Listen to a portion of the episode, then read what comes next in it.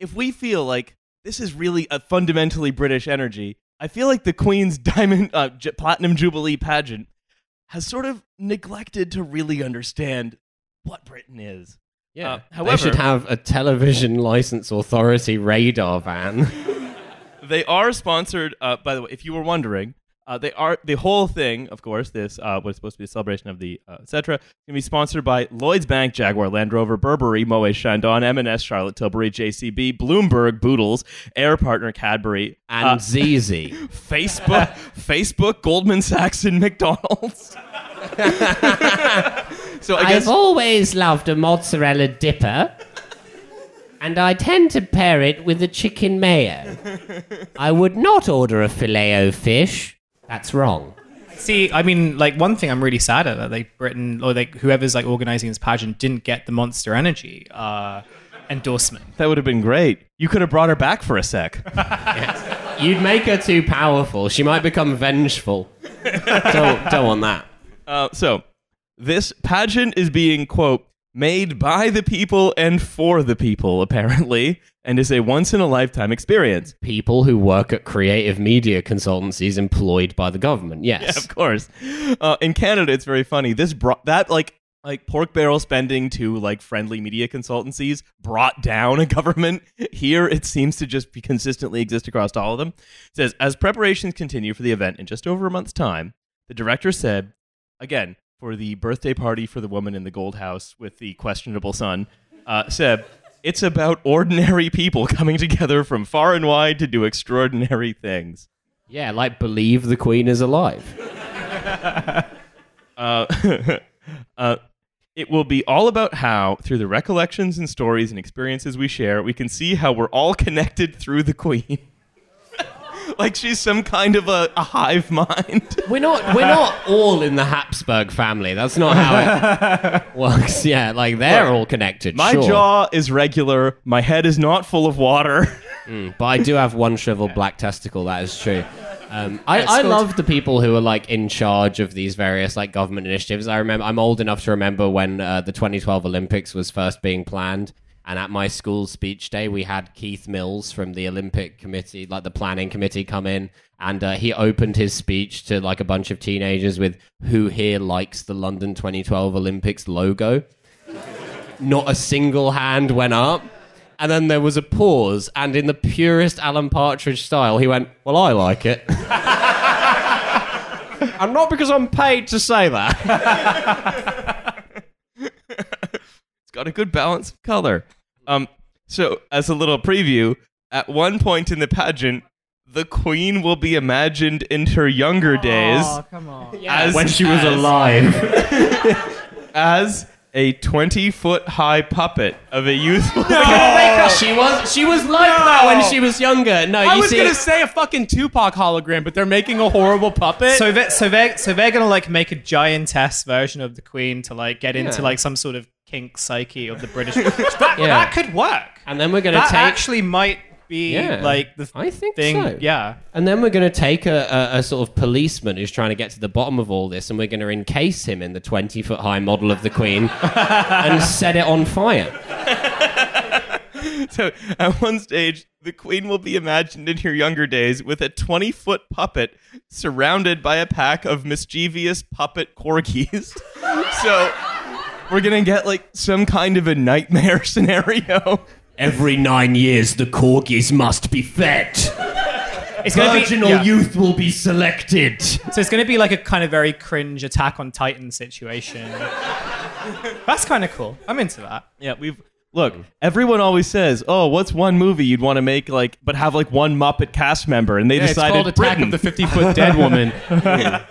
I think it, it should be. It would go hard if it was like the film Midsummer, and then like it's just like the whole Jubilee is building up to the Queen just like jumping off a cliff, and then she's replaced with the new Queen who's like born out of the ashes. Like that would be cool. Yeah. So they also say there is speculation that some members of the royal family may make an appearance on the balcony at the finale, but It's organizers. like a Marvel film now. like, some of your favorite royals from back in the day might make a cameo. Is that Lord Lucan? oh my God! Immediately Wessex. arrested.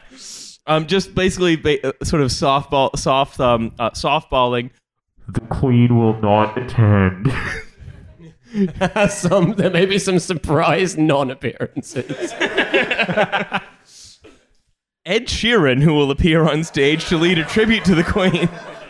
Look, for a long time I've been adamant that Ed Sheeran should be part of this event because he's been vital to me in checking up on the chaps. Oh, oh, checking in on the blokes, making sure that they're all right. And that really is what the royal family is about. well. Here's the. I'm going to go on a slight left turn here. Okay. If you want to know what the royal family's been up to in re checking up on the chaps, Okay. uh, basically, uh, Prince William and Kate have just done a two day trip focusing on mental health for part of the Queen's Jubilee. They love it. awesome. I do love mental Love health. mental health. They love mental health. They do. Um, but mostly their two day trip has consisted of like going and um, I get sitting in like children's classes, like behind a desk, just with the kids, but like having a lesson. Yeah, that's right. So the Prince William can sit there and be like, "Well, this is really advanced stuff." Um, yeah, he's learning to carry a two uh, and yeah, so that's on. right. Uh, but but the, it's basically it's a combination of them sitting in early years classes and then visiting new build properties to like emphasize the importance of secure housing. Uh, it, it's just it's, it's very amusing to me how like they their whole existence just seems to be going and looking at stuff to kind of emphasize that it should be there. The idea of Prince William looking around a Barratt home is just very funny to me. You're just being like, "Wow, these prisons are really nice these days." Yeah. I mean, Prince fantastic! You could almost swing a cat in here. then they visited Yeah, they give all prisoners an Audi A3. This is really, it's almost Scandinavian.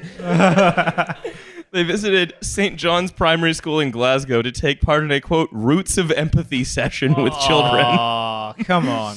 Yeah. I've never been the heir to the throne. I imagine it might be quite inconvenient. Is that a child's classmate? Kevin Bridges got held back a few years. it's tough on them streets, I love man. that you have so many accents you can do, but no more. No variations. Yeah. You gotta play the hits sometimes, you know, Riles. Absolutely. You should hear his South African child. I'm going on a school trip to the Congo. I've uh, going, going to do a little bit of field work, if you know what I mean. so, on a little archaeological dig for a diamond. uh, for the few of you that didn't raise your hands, I'm sorry.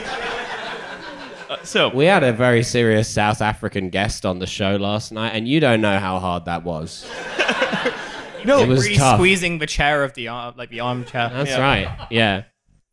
I was I- like weeping into Riley's shoulder. It was difficult. I It was did say difficult. beforehand, you don't do Jerk Vanderclerk. You don't do this. It's like Don't that. embarrass It's like that meme of the kid where like he's Enormous yeah, veins the- with the sticking out of enormous his vein. neck. Yeah, Yeah, that yeah, was yeah. him last night. Look, look. Let's get to the pageant. Mm-hmm. Remember, this is a sustainable Prince Andrew event. says as well. This is a sustainable event. It's about sustainability, That's right.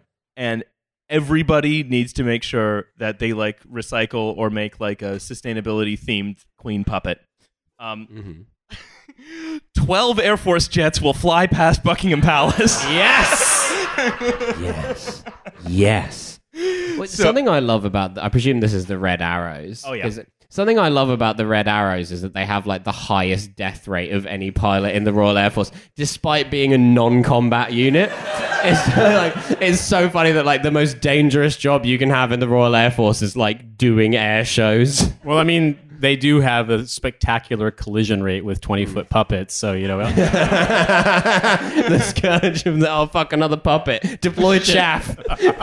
It's weird. This one Red Arrows pilot only wanted to learn how to fly, not to take off or land. How'd that happen? so, The Red Arrows doing 9/11 is something I I would have to respect. so the Bloody Yanks have gone ahead of themselves. I'll teach them. we're undoing the American Revolution. Akbar, chaps.